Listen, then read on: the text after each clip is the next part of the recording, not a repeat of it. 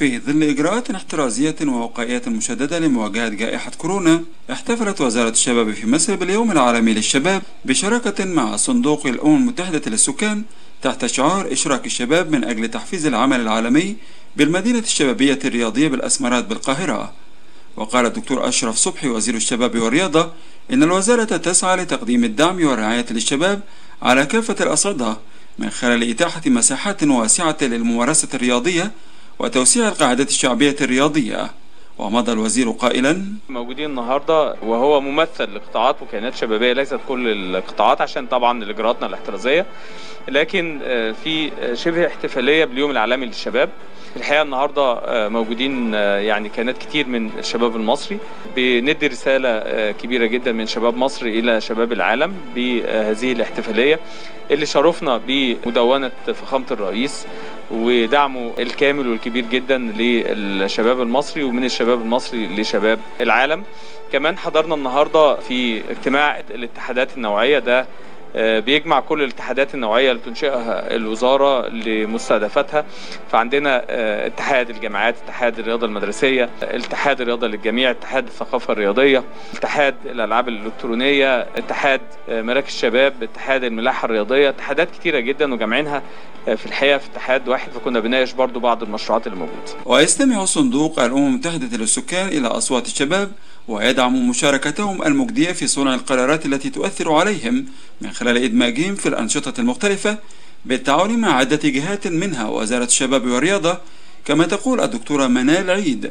مديرة برامج الشباب بصندوق الأمم المتحدة للسكان. أنا سعيدة بوجودي معاكم النهاردة والحقيقة هو يوم خاص جدا وبهنئ كل شباب مصر وبقول لهم كل سنة وهم طيبين وإن شاء الله يبقى يوم جميل عليهم كلهم. الحقيقة إحنا في صندوق الأمم المتحدة للسكان بنهتم بإشراك المراهقين والشباب في جميع برامجنا اللي بتهدف لتوعية الشباب بالقضايا السكانية والصحة الإنجابية.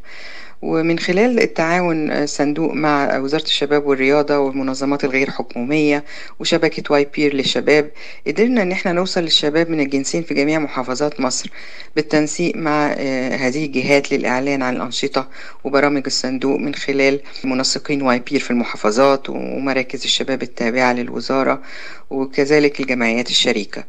وبكده قدرنا نوصل للشباب في مختلف أنحاء مصر سواء في المدن أو القرى. وده دايما هو هدفنا إن إحنا نوصل لأبعد الأماكن لإتاحة الفرصة لجميع الشباب على حد سواء بالمشاركة في الفعالة في برامجنا وتمكينهم في شتى المجالات. أنشطة الصندوق متعددة وهناك فرص كبيرة جدا لمشاركة الشباب من الجنسين. فمثلا عندنا معسكرات في جميع المحافظات لتدريب الشباب وزيادة معرفتهم بقضايا السكانية والصحة الإنجابية. من خلال المعسكرات دي بيستطيع الشباب أن ينموا قدراتهم القيادية ليكونوا نواة لزيادة الوعي في مجتمعاتهم ويكونوا أداة فعالة لتغيير السلوك.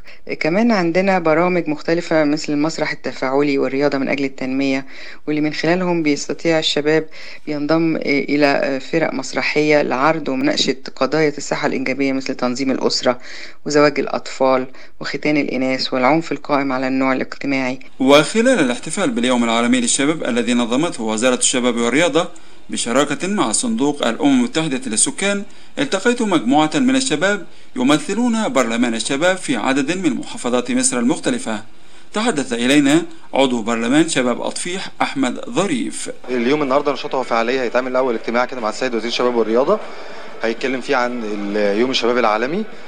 وده يعني خطوة إحنا مصر بتاخدها لأن هو كان احتفال بيخص الأمم المتحدة وأول مرة يتعمل في مصر. فدي خطوة تعتبر تمثيل الشباب فيها هيبقى حاجة مهمة. ويقول الشاب عادل حسين رئيس لجنة التقييم الوطني للشباب مصر إن احتفالية اليوم العالمي للشباب في مصر هي رسالة من مصر لشباب العالم. طبعا النهارده يوم جميل جدا في رحاب وزارة الشباب والرياضة احتفالا باليوم العالمي للشباب.